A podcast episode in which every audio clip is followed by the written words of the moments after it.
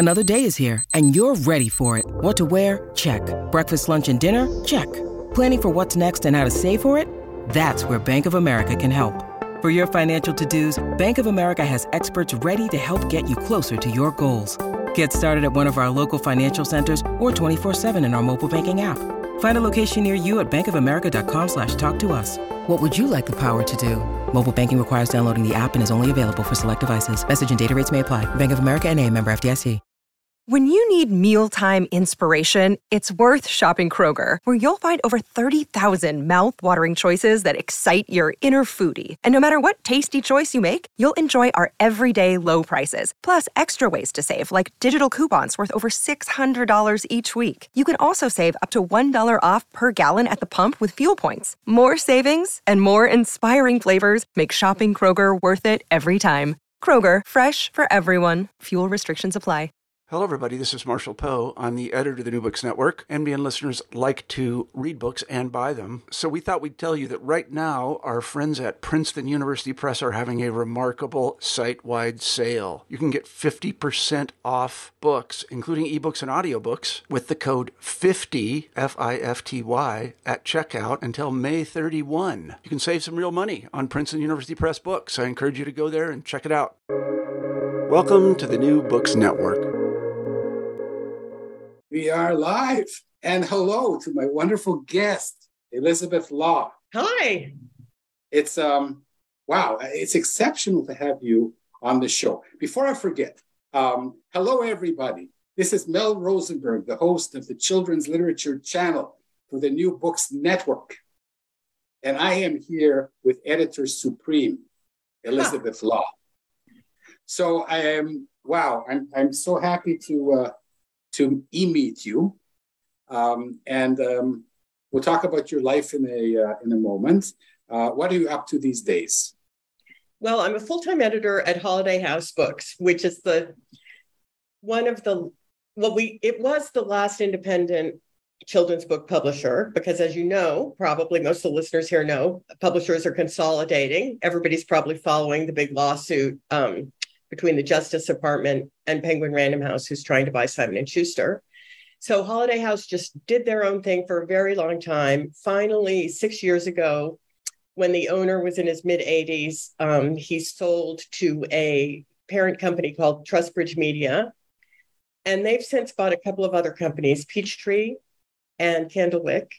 And with Peachtree, we sort of have a a slightly bigger company than Holiday House used to be. So we're not completely independent anymore, um, but we're still a small children's publisher in an age when um, most children's publishing is done by what's called one of the big five publishers. So we're very proud of that. We think it allows us to give a lot of attention to books that might be swept along in a tsunami of a bigger publisher.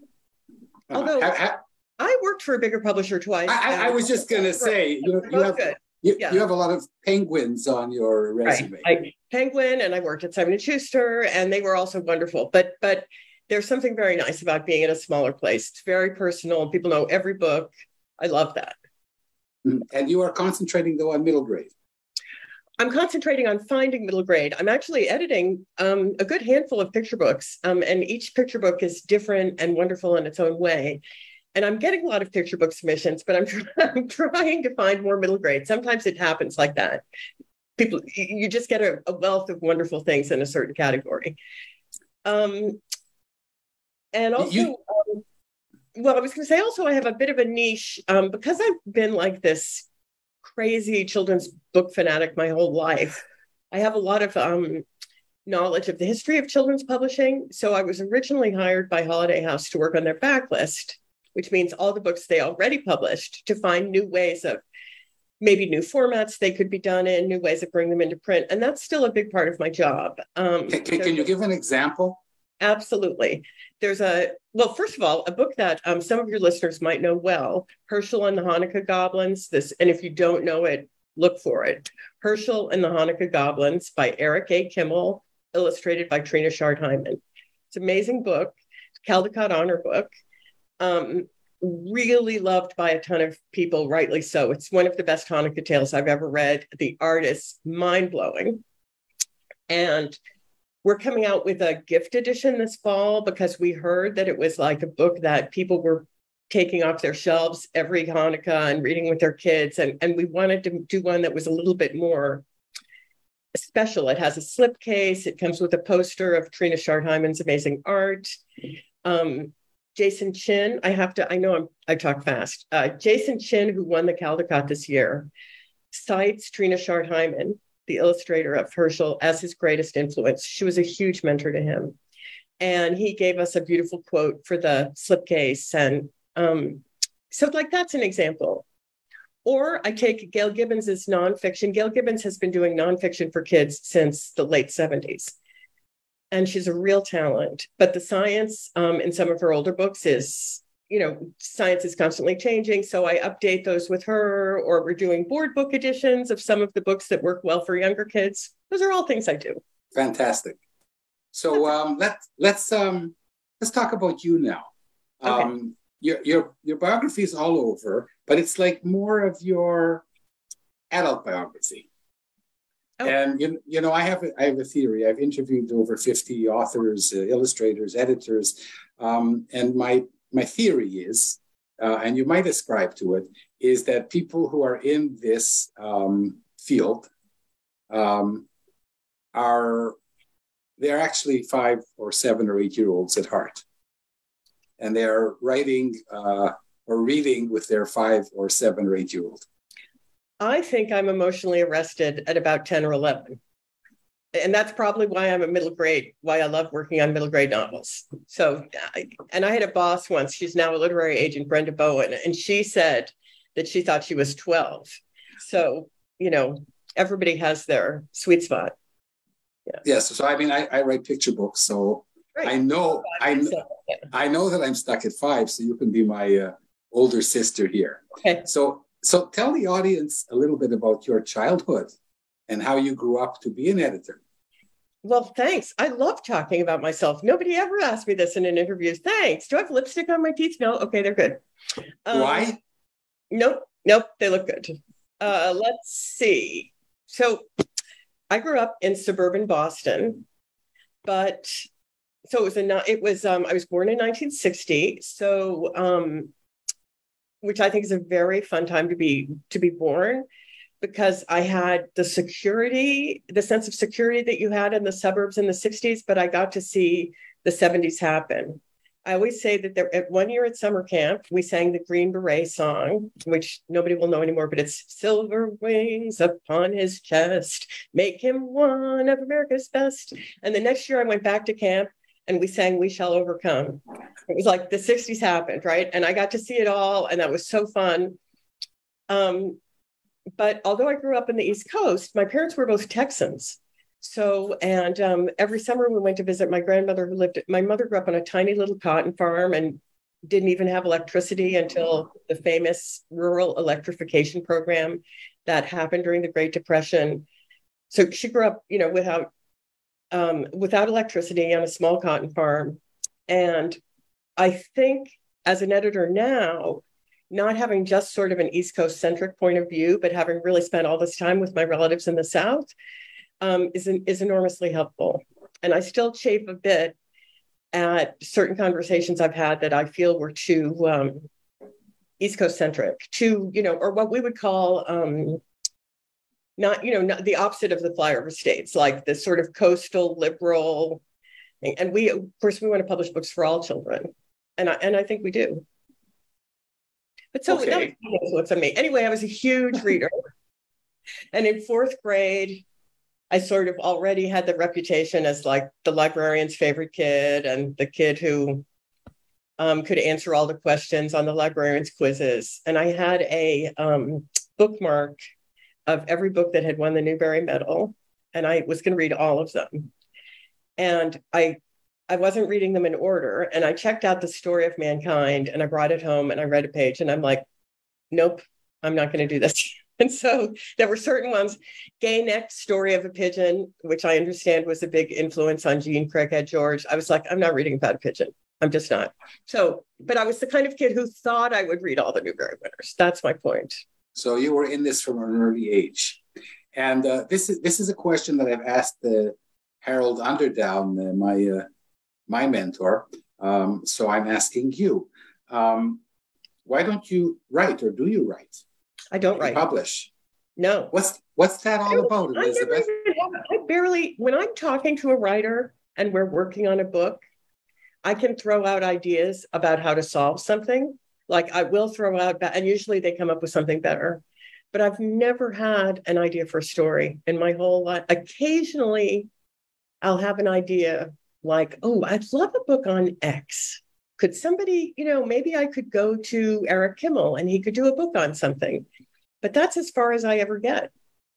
Okay, uh, can you repeat the last sentence because I didn't hear it? Oh, well, I as far as I ever get is thinking I'd like a book on X. I wonder mm-hmm. if there's somebody who could write it for me. I have a, a young woman, I have a house guest right now, is a young woman who um when she was a girl, she was at the New York, I believe it's called the New York School of Ballet. It's the the the school of ballet that trains trains professional dancers. And she told me recently that every year when she got her tights and her um, tunic, she would think, "This is going to be my year. This is going to be my year." But but she actually found it really pressureful, and she never liked it. And I'd love to find a book about that. Um, and I I put something out on Twitter, um, and I've gotten some submissions that so far haven't quite fit. But uh, you know, the sense of a of a child being trained for a professional job where she but where it's really just a lot of pressure and she thinks she should like it and she doesn't i'd love i think that could be a great novel. Okay so so now we're, we're going to segue to something that you've written um, and this is very interesting because uh, you've written that authors should write to their passion. Right. And not to the briefs or requests of the That's editors true. and publishing houses. So and and harold is very much the same way. And now he's at Kane uh, Press looking for specific books. And people like me cannot write specific books. If you say to me, Mel, I want a book about X, I can't write that book. I no, was a scientist for 40 years. I'm not doing that anymore. But I guess I thought if I put it out on Twitter, where I have a bunch of followers, maybe it'll strike a chord with somebody. Maybe something will come from it. That's all I thought. Uh-huh. Some writers um, who who have a lot of books under their belt, um, occasionally an idea will spark for them, but but more often than not, a nonfiction idea, or sometimes a picture book idea. Um, I think um, I think Eric Kimmel occasionally wrote some some some books on subjects that one of his editors asked him to do. But I I agree, Harold's right, and what you're doing is right. I've seen so many manuscripts where people tried to figure out a formula or tried to do what they thought was popular, and I've never seen any a single one of those work. You should really yeah. write like it's the only thing that works. Yeah, um, I want my bear back. I want my hat back. I want my bear back. That's a good idea for a book. Okay, go for it. I'm gonna. So okay. I want my hat. I, I can't see anybody um, who, who, edited that. Um, it's Candlewick. I can't remember. Um, I don't remember either. I think so. Uh, yeah, and and um, another Elizabeth, perhaps. Um, so um, I can't imagine somebody reaching out and saying, "Has anybody written a uh, a book on somebody uh, uh who eats, uh, eats a rabbit at the end of the book?" Right? You're making um, a really excellent point. Yeah. So th- this is this is part of my, um, you know, when I when I interview people, I always want to hear this point. So on one hand, you're looking for a particular book, um, and and some agents say, you know, I'm looking for this and for that, but surprise me. But don't agents want to sell the books to people like you and like Harold who are looking for particular books and have you know have requests out? No, I think I totally understand why agents say that. Look, I, I've been saying that I'm I'm particularly looking for middle grade novels, and in that time, I've acquired since I started really saying it. Um, I've gotten some some middle grade novels that have come close that the authors are working on with me but I've actually signed up to picture books because you just take what you like and think you can sell and that's going to work. So um, I, I, think there's another example of that. Let me think. I, I, mean, I can't imagine. Well, here's what I want to say. It's kind of a segue. Um, in a certain period when I worked for Penguin Books for a really long time, I worked there for 18 years. And there was a certain period when we had a sales director who had no imagination and all she would ever understand what were books that were she sort of understood series that were seasonally published where you know and, or you had a new book by the big author every year and it was always supposed to sell exactly the same and um you know we editors all struggled with her because we would present a good book and she'd be like i don't get it. And it was uh it was it was not a happy era. And um finally uh at scholastic Brian Selznick published um, The Invention of Hugo Cabret, which was an incredible labor of love that he worked on with Tracy Mack. And they, they, it took them years, and the book was expensive and it was long and it was like nothing that had come before. And it was a wonderful and a huge success, and you know, th- kind of thrilling the first time I saw it. And I remember the sales director saying, "Why don't we have a book like this on our list?" And we all wanted to kill her because you know she would have fought that book tooth and nail.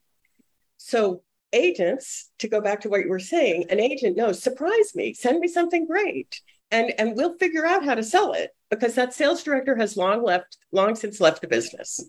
So, you know, if something's good, and a rep is the same way, they will be happy to go in and say, look, I read this, I loved it, it's amazing. Just, just read it. And we can start a word of mouth campaign and people will start posting the reviews on Goodreads and Amazon, and, and it will work.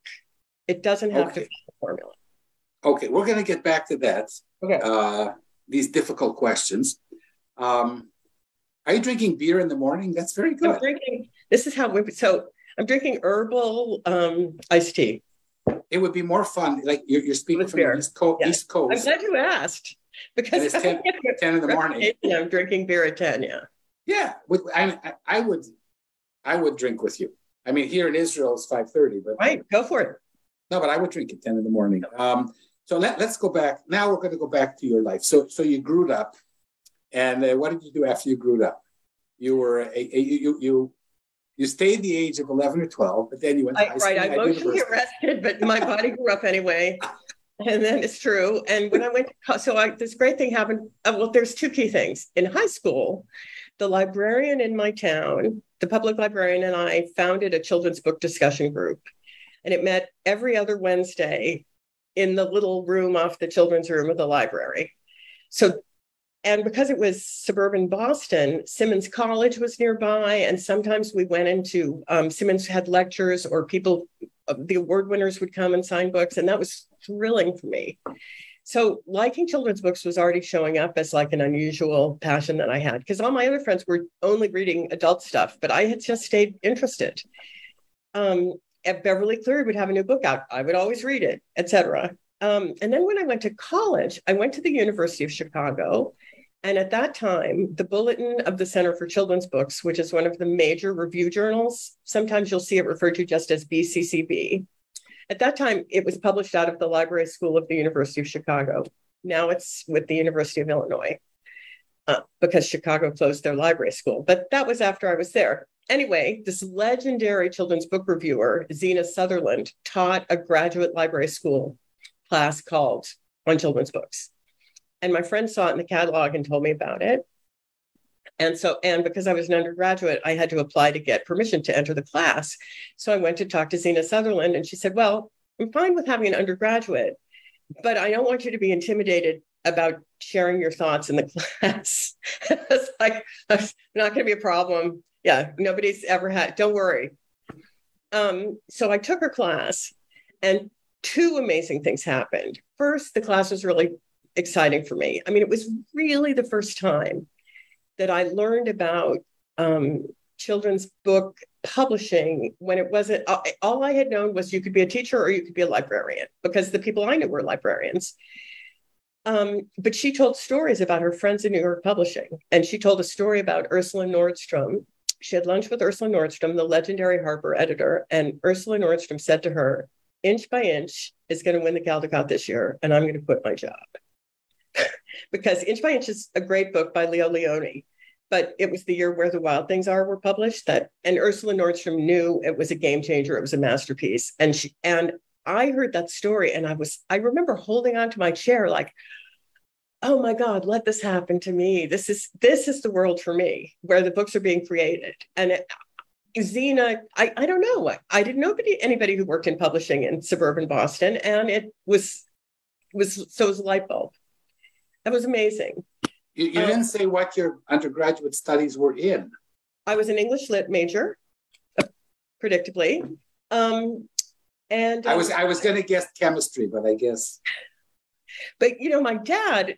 So, but my dad taught at the Harvard Business School. So I think you're influenced, of course, by the household you grow up in. And I mean, my dad read to me every night and stuff, but also we always understood things from a business. It's just water to the fish in a business business school professor's household. Like, what does that cost? What is it worth? What is it? So I so, so somehow in Zena's class, I thought, oh, business at New York City and creating children's books. This is this is it. So I said two things happened in that class. The other thing is that I met my best friend in that class, and that was Roger Sutton, who's the was just retired as editor of the Horn Book. So um, that was um, what a gift, what a gift that class was. And so after I graduated, I moved to New York City and and slept on a, I slept behind a screen in a one bedroom apartment, you know, and uh, finally got I worked as an office temp and then I got hired um, as an assistant at Viking Children's Books. So that's oh, and I had done it. Oh, there's one more story that's kind of cute. So I kept telling my parents that I was going to move to New York and be a children's book editor, and you know my my father kept saying, "You like to read, you like to write, you'd be a great lawyer." You know, he you know he just wanted me to have a job. He didn't really get it about publishing. And um, my parents were at a cocktail party for a board that my dad was on. And um, he was talking to someone and he said, What do you do? And she said, Well, I work for Scholastic Books. It's a children's book publisher. And he grabbed her by the shoulders and said, My God, you mean there is such a thing? and she said it was the only time that her husband's friends took any interest in what she did, which that really speaks to that era when there was like you know, the executive husband and then the wife with like a with the vacuum cleaner. A serious, yeah. Anyway, so but um, so I did do an internship for her um in the summer of 1981, and I thought it was so exciting. I, you know, walked to work in Times Square every day because Scholastic was in Times Square then, and and I saw all these books. So that's more about my childhood and pre New York life than you even need to know. But okay, but um, let's go back. Your dad like my father, uh, read to you uh, when you were a um, small girl. Absolutely, every night. Yeah. Yeah, my my dad too. We have uh, several things in common. And, prof- and uh, an academic family, right? Yes, and don't leave. Yeah, well, I I used to be professor. Uh, don't don't leave the show without Stephen Sondheim. No, we're, we're, we're, we're not there yet. hours do we have? I'm happy to talk about Stephen Sondheim for the next three hours. I'll, I'll, I'll have you back on the show. Okay. Okay. Um, because I have a theory. Um, All right. Okay. Okay. So before we talk about Sondheim, uh, what books did uh, your dad, uh, Professor Law, uh, tell te- uh, talk read to you as a five year old, four year old, three year old, five year old? Well, I know I got a copy of Madeline as a baby gift. And, you know, I worked with the Bemelman estate quite a bit when I was at Viking. Yeah. I worked, I worked a lot. Um, I worked a lot with uh, Mrs. Bemelmans and their daughter, and then with John, who sort of took over. And um, we uh, did nice, pe- nice people they're wonderful. They're oh. wonderful, and we um like uh, uh, as weird as it sounds, a, a, big little stepping stone in my career was the Madeline paper dolls. We we uh, I, I, was I, I was building you up for that. Oh, okay. I said, what you know, what have you done? And you cited it like in, in rejuvenating books, and you right. cited something else. Talk about the Madeline I cited, cutouts. I cited the ones I was working on now. I'm sorry. I thought, uh, no, yes, I, I, I, I cut my teeth on Madeline and also corduroy. I worked a lot with Don Freeman's estate. And um, and Don Freeman, there was one of his books, Dandelion, um, really haunted me as a child because uh, Dandelion is a line. So Don Freeman wrote corduroy. His most famous book by far is Corduroy, about the little bear in the department store who's missing a button. It's wonderful, and I love Corduroy. Um, and Dandelion, but Don wrote a lot of books, and they were all read not only by my dad, but I think there was a show in a, the states at the time called Captain Kangaroo, and they used to do this this pan and scan reading of the books. I think they were um, produced by Roy Oakley at Weston Woods. I hope I'm getting his name right. But they would they would read a, a book every day. And one of the books was Dandelion. I had a copy too. And Dandelion um, is going to a party and he gets really dandied up for the party. His hair gets put in curls and blown out. He gets his fancy jacket. He gets his nails done and everything. And he goes to the party and they his friends don't recognize the, the giraffe answers the door. It's like, I, I, you've got the wrong address. And she closes the door and he, she, he raps, but they don't hear him. And a storm comes up and, and he goes, he tries to find, he finds shelter under a weeping willow tree. And first the jacket's blown off and the, it's raining and his all the way his whole his hairdo gets blown out and everything and there's this picture of him under the weeping willow so the weeping willow is saggy and dandelion standing there like that and, and he's so alone and his friends you know and i was so that picture made me so sad as a little girl and of course what happens is um, the sun comes out and he's like, I'm going to try one more time. And he knocks on the door. And now they recognize him because he's not all fancied up and they're like, Dandelion, we were wondering where you were. I hope you didn't get caught in that storm. So, of course, it has a happy ending. And I think of it often, one, because how any moment you can relate, you know, you need a child needs to relate to a book emotionally. I always keep that in mind. And we can't be afraid to have something hard or sad happen in the book. I mean, I think most people reading Dandelion don't I don't know why the heartbreak hit me so hard, except that Don Freeman drew the art so beautifully of this poor dejected lion under the weeping willow. Um, but the you know the lesson is I, I I often work with writers who are a little afraid to have the story get hard or sad. But I think it's like that as long as it usually turns out okay in the end. Okay, but what if it doesn't? I think that's okay too. okay, but bless you for saying that. Um, so um, I, I, usually don't talk about myself in the show, but, but I have to share this, Elizabeth, because uh, my father um, died about five years ago, and um, he used to read to us Madeline, my uh. absolute favorite book. And um, where I, I, I live in Israel, but I'm Canadian, and I flew to Toronto to see him for the last time. He was 89 the kids, all the kids came over. The kids, like we're, we're you know, we're in our 60s, 70s, whatever. And um, we're sitting beside him, and dad is barely talking. He can barely say a word. And and we start the four kids to to recite Madeline. And all of a sudden, out of nowhere, my dad starts reciting it with us. Oh, oh, that's so great. Probably one of the last times he talked to us.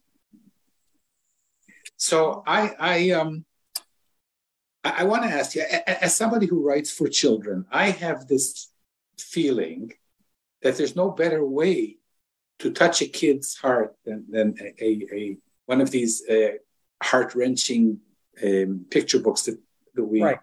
we strive to write. Um, so when, when you as an editor are working to bring one of these stories to the world, is, is this how you feel? How do you feel? Because you're also a business person. How's it going to sell? But what about, you know, it's a kind of a Bible for the world, isn't it? Well, I can't speak for anybody else. But when I really love a book, I worry, I worry almost too much because I care so I, I just I can't help it. Now I understand this is ridiculous because it sounds like I'm so overinflating myself. But I understand why Ursula Nordstrom wanted to quit oh, oh, if Where the Wild Things Are didn't win the Caldecott because you really care and you see how great the thing in front of you is. But I don't think, I don't worry, is it going to become a huge, huge seller? Because most books, that's not, unless, and we're, uh, you know, unless it's, unless you're working um, at a big house and you've signed up one of these super mega deals that has a huge the burden of expectation on you and that's its own thing you're basically trying to make the book as good as it can be, knowing that then the first things that happen is it gets reviewed. And reviews are influential because schools and libraries order from reviews. And but you're really hoping that um, it gets liked because when it's liked that's the book that the parent says well my my four year old loves this so let's get it for the birthday party of the next person or let's give it as a baby gift. And that's how the books that have been really popular recently like the day the crayons quit or dragons love tacos they, you know they were word of mouth hits. Or um uh i was still at viking when llama llama red pajama was signed up. And um we we loved that little book. And the sale we wanted to try to do what's called a display back i don't even think these get done that much anymore but you know a store a, a floor display in a store. And the rep said no we already have our floor display for this season. Um, and it didn't matter because the book got found and people loved it and and it so that's you're just concentrating on the book in front of you making it as good as it can be. That's really yeah. just what but at the end of the uh, at the end of the day, all you have to do is touch one kid's heart. Well, I, am being a little bit that's of a definitely it's definitely a consolation. I mean, we've had a I I've certainly put out a few books that we thought were really good that for one reason or another didn't resonate. Um, and I think it's you know that some people love it. It's true, and I, I guess I, it's funny. This is on my mind because I followed the the um, Department of Justice Penguin Random House lawsuit. But all these big executives kept saying, well, you know, you have, you count on a few books to really hit and do well, and that can carry some other books along with them. So it's true. Ideally, um, you sign up every book with good intentions that it's going to hit. You, you have an idea of who's going to like it and why they're going to like it. And um, a few of them really take off but but you're right. We just want to be proud of each book. And they will find they all find some some people who love them and get some great letters and things like that. Mm-hmm. well i mean we're, we're two people i think who and not only us so many millions who um, hearts were were changed for life by by books like uh, madeline. Um, i okay, speaking of madeline I, wait, wait, wait, I have a madeline story so You, you realize we're going, you realize we're going to have to have you back. Well, I'm sorry, I'm out of anecdotes. I say jokingly, fine, no problem. So um, I went to France. I was lucky enough to go to France on a student travel trip um, the summer after my sophomore year in high school, which means I was I turned 16 that summer, and I remember walking up to Sacre Coeur and being like, "Oh my God, Madeline!" I figured out like they looked high and they're up in Montmartre and they looked low. And I, you know, the images came back to me. And now, you know, I I really love France. And because since the pandemic, I've been allowed to work from France two months a year. And we could definitely, we could possibly trace that right back to Madeline. I think it's entirely possible. So this is uh, we're, we're going to now move on because it's becoming spookier okay. as we talk. okay, okay because uh, we're going to, you and I are going to go offline and then go back online and talk about a few things. But this is really, I just realized something very important about my life uh, and Madeline. But we'll, we'll, do that later. This is about okay. you. Okay. Um, okay. So, um, what I wanted to ask you is the following. This this really bothers me. Um, I've made a calculation that um, agents. Let's talk about agents get between two and 5,000 submissions a year. Uh, and you can correct me if you think the math is wrong.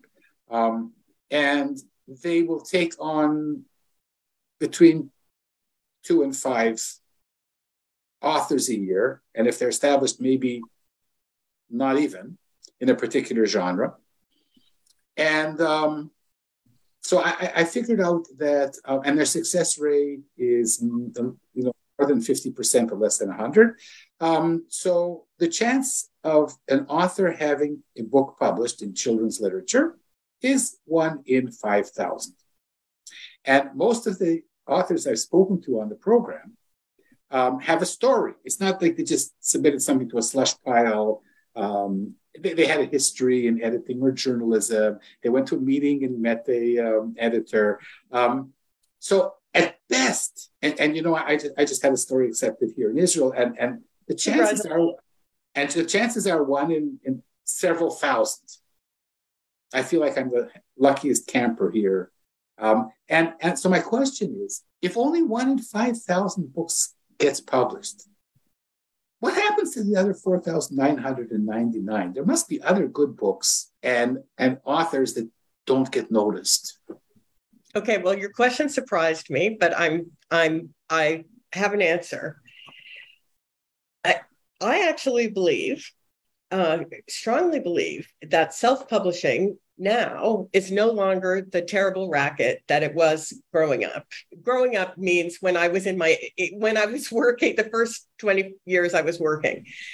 Um, I used to you know feel terrible when people went with vanity presses and they were charged like four or five thousand dollars and then they got copies of the book to sell out of their garage and it was nightmare. But now you can publish a book online have it print on demand. Your friends can have copies. You can read it to your classroom. You can give it to people. And it's a legitimate thing. I, I they're not i'm not sure that companies that I, I'm not an expert on how well the companies that um, the big companies that promise to market your book or things like that. I'm not sure how much bang for your buck you get, but you can publish a book and not spend a fortune doing it and not end up with a million printed copies in your basement. So that's one thing. Secondly, I'm not sure I really think the odds are as bad as you. You asked what about the unpublished books. Um, my friend Janet Pascal, um, who has passed away, but she was the managing editor at Viking Children's Books for a long time, Viking, the original publisher of Madeline, and Don Freeman. And um, she calculated these unsolicited manuscript pile, or we used to call it the slush pile. She calculated that we published one out of every 3,000 things there. And that's so that was her calculation. And we have published out of the unsolicited manuscript pile at um, Holiday House since I've been there twice. It's not a lot. I think we've only published two things, and I've been there about five years now. So, but I, I, what I wanted to say, even though this isn't your question, because I've been in the business so long, is that I think one of the things that has people get published is just plain persistence. I think the business is so much harder than most people think when they get into it. And, you know, we all think we have something great to share with children, everybody but me, because I just never have any ideas. But, but everybody thinks they have something to share with kids and, and maybe they liked creative writing when they were younger or maybe whatever. And they send it in and they think, well, I'll do a little work on it. And they have no idea how hard it's going to be, how many years it's going to take them, how many rounds a picture book goes through, the conferences they might go to, the writers they'll be mentored by. But the ones who stay with it usually make it. And one of my closest friends, Kathy Petter, um, when her twins were four, she I said to her, she'd been a financial services writer. And I said, you know, I think I think you could write for kids because you're very good at explaining things to them. And she's very interested in that. Um, she worked on it. She started going to conferences to get feedback. Then she got an MFA at Vermont College.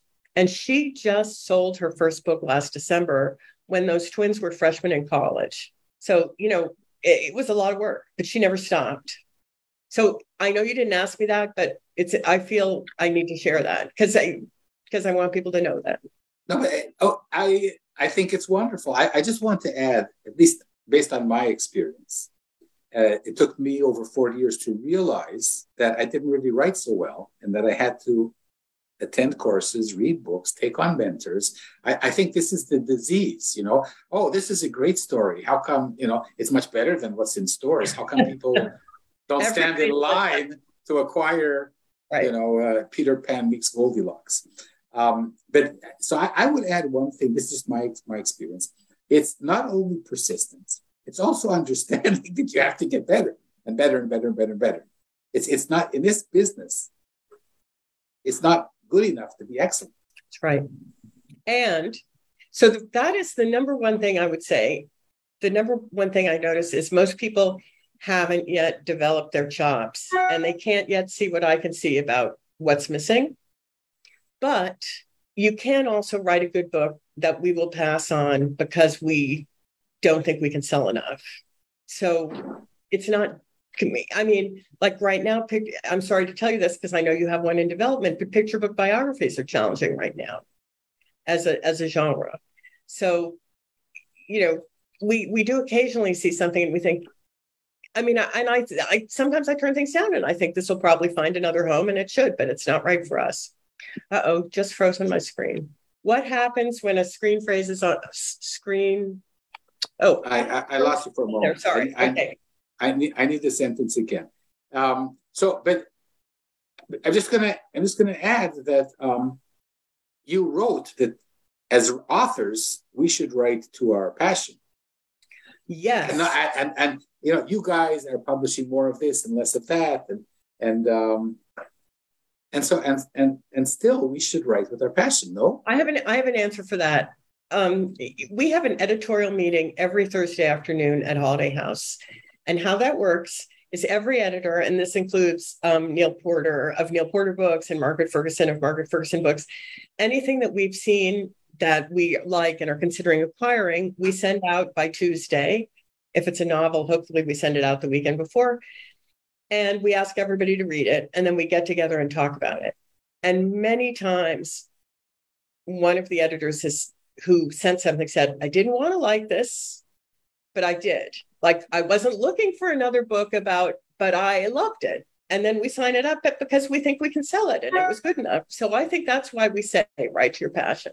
Yeah, yeah I, I, was just talking to another editor about this this same uh, question. You know, oh, so many books on dragons, so many books on dragons. Who needs another book on dragons? But dragons are popular. okay, maybe. another fractured fairy tale, I say, and yet sometimes they're so funny. We just signed one up. there you go. Um, okay, so um, this has been terrific, and you you will be a, a guest again soon if you if you. We haven't talked about Sondheim at all. Well, we're going to talk about him now for four minutes. okay, um, so um, I have a theory. I, am like you. I, am so crazy about musicals, but I heard that you're crazier than I am. Uh, how crazy are you about musicals? my life is a Broadway musical. What do you mean? How I I only have two passions: books and theater. So and and so um, in the theater, other than Stephen Sondheim, we're not going to talk about him because we don't have enough time. Right. Um, and um, well, let's let's talk about generally. If you only love Sondheim, or no? What about what, what, what was that? Sondheim had a, a mentor whose name was uh, Oscar Hammerstein. Right. Aki. Yeah. You don't go for Roger and Hammerstein? Okay. Everybody who's interested in this question, I wish I was looking around to see if I had my copy right here. You've got to read Mary Rodgers' book, Shy. It just came out last August 9th. The ebook is coming out August 31st. It's incredible, this book. It's called Shy, um, a memoir of something by Mary Rodgers and Jesse Green. It's great. So, of course, I love Rodgers and Hammerstein. Um, Mary Rodgers is Richard Rodgers' daughter. I um, she wrote Once Upon a Mattress. Some of my favorite musicals not composed by Stephen Sondheim are, of course, I love Hamilton, Fiddler on the Roof, and um, I don't really consider this a musical, but I was in fifth grade when Jesus Christ Superstar came out, and I had the and I listened to it over and over and over and over and over so I feel like Jesus Christ Superstar, um, Fiddler on the Roof, Hamilton, Rent, those are all like part of my life. They're not even, I don't even think of them as shows. I think of them as something that's like, I don't know, that I breathe in and out. And so, yeah, and, and, just a couple of words on. Uh, I know you love Stephen Sondheim. Uh, he's like numero uno with you. Why is that? Wow! In just a couple of words. Well, I'll have you back, but you know. well, so partly again to go back to our childhood. When I was twelve, um, a family friend had done the costumes for had done the costumes for and was in a production of Company at Tufts University. So we went to see it, and the song "Ladies Who Lunch" was performed, and because my friend Martha was a very good costume designer, she, the woman who was singing Ladies Who Lunch, really looked like a sort of jaded bored housewife. And I remember a visceral feeling coming up my body. And I thought, that's my mother. That's my mother on stage. And I was 12 and I had been taken to like things like HMS Pinafore. And I didn't know that theater could be about people in my life walking around in the 70s. And it was so exciting. It and I think that's the first thing that Sondheim, it was the first time that I really saw myself weirdly, but you know, in and I still think of it in in some of his I saw Into the Woods two nights ago. And unlike a lot of people, it's not my favorite Sondheim show because the ones I really love um, move me on a really personal level. That's my short my short answer. Okay, uh, two more minutes. So so uh, West Side Story. What about West Side Story? What do you want me to say? Now, is isn't that a genius? Isn't that like a a a, a, a like I, I, have trouble deciding. I teach courses you know, in It's a, it's a work I, I, of genius written by three Jewish men, and I think that's interesting because today we'd feel like we need Lin Manuel Miranda to write part. You know, we wouldn't let three Jewish creators write it. We that's wouldn't. Yeah. How did we let them do it back then? Because we weren't um, we weren't as we weren't at busy making sure, and I, I think it's great making sure that we have enough uh, Latino voices and urban voices, and it's great. Yeah. But I think that have I think they'd have more trouble now. We'd have to get some more create. I don't know. They'd have to collaborate with people who were of that ethnicity. Mm-hmm. I um okay, but I, I, must tell you, we're going to talk about this next time. Okay. I feel persecuted, uh, not as a Jewish children's writer, but as a male children's. I know. Writer. I feel really bad for the white men who are feel like you guys had a good run. That's my feeling. That's hilarious. Okay, well, we'll talk about that next time. Okay. So, so I, I teach academic courses in popular music. Oh, uh, I, I, I, might invite you. So, so um, I, and and as you know, I'm I'm raking over West Side Story uh, as we talk. Um, and here here's something from Sondheim. Uh, today, the world was just an address, a place for me to live in, no better than all right. And I think his genius is, you know, like as a writer, you say, okay, he, put that in because he didn't have anything better to, to write, you know. And but it's it's brilliant. In sometimes you, I don't know if I'm expressing myself properly, but um, out of the need to complete a line, sometimes your brilliance shows. Oh, isn't that interesting? You've got to read The Street Where I Live by Alan J. Lerner. He writes because, you know, he was the book writer and he writes about creating um, My Fair Lady, Gigi, and Camelot. And he has something to say about that. We'll I think Ca- I, I, Camelot is so. What I wanted to say, and I'm, I'm teaching my, my students this, is I think that the success of the musical songs is because they tell stories the way that our children's book tells stories. And maybe that's why you and I um, are so connected to both the genres. Yeah. We love stories. Um, so listen, this has been um, almost an hour and we have lots more to talk about. So I'm going to book you again. okay, till next time. So um, read to your children. For, Those are my last words. Read, again? read, read to your children. Oh, absolutely. Well, my children are uh, now in their uh, in their thirties. I was saying it for the benefit of anybody. I just want that to be my last words. You know, yes. if, ah, if I, for every for every for everybody else, yes. Read to your children, um, and um, that's yeah, that's wonderful. Um, I'm going to say thank you, Elizabeth Law. You have far surpassed my my dreams of interviewing you. Um, hey, can I plug my um? Can I plug my business? If you want to hire me to work with you on your manuscript, can I plug it? Am I? Or are they no plugging? No, I, no. Actually, I think you have to plug it. Oh, good. So I'm um I work at Holiday House full time, but I have a side hustle. Um, so my website is elaw, look for Elizabeth Law, elawreads.com. And you can contact me there and I talk about the I'll work with you on any manuscript or Okay, that's wonderful. And also, I will add that below the, and, you shall add it, please. on Twitter and on Facebook when we share this. Um, Thank you. We share this wonderful interview. Thanks a lot.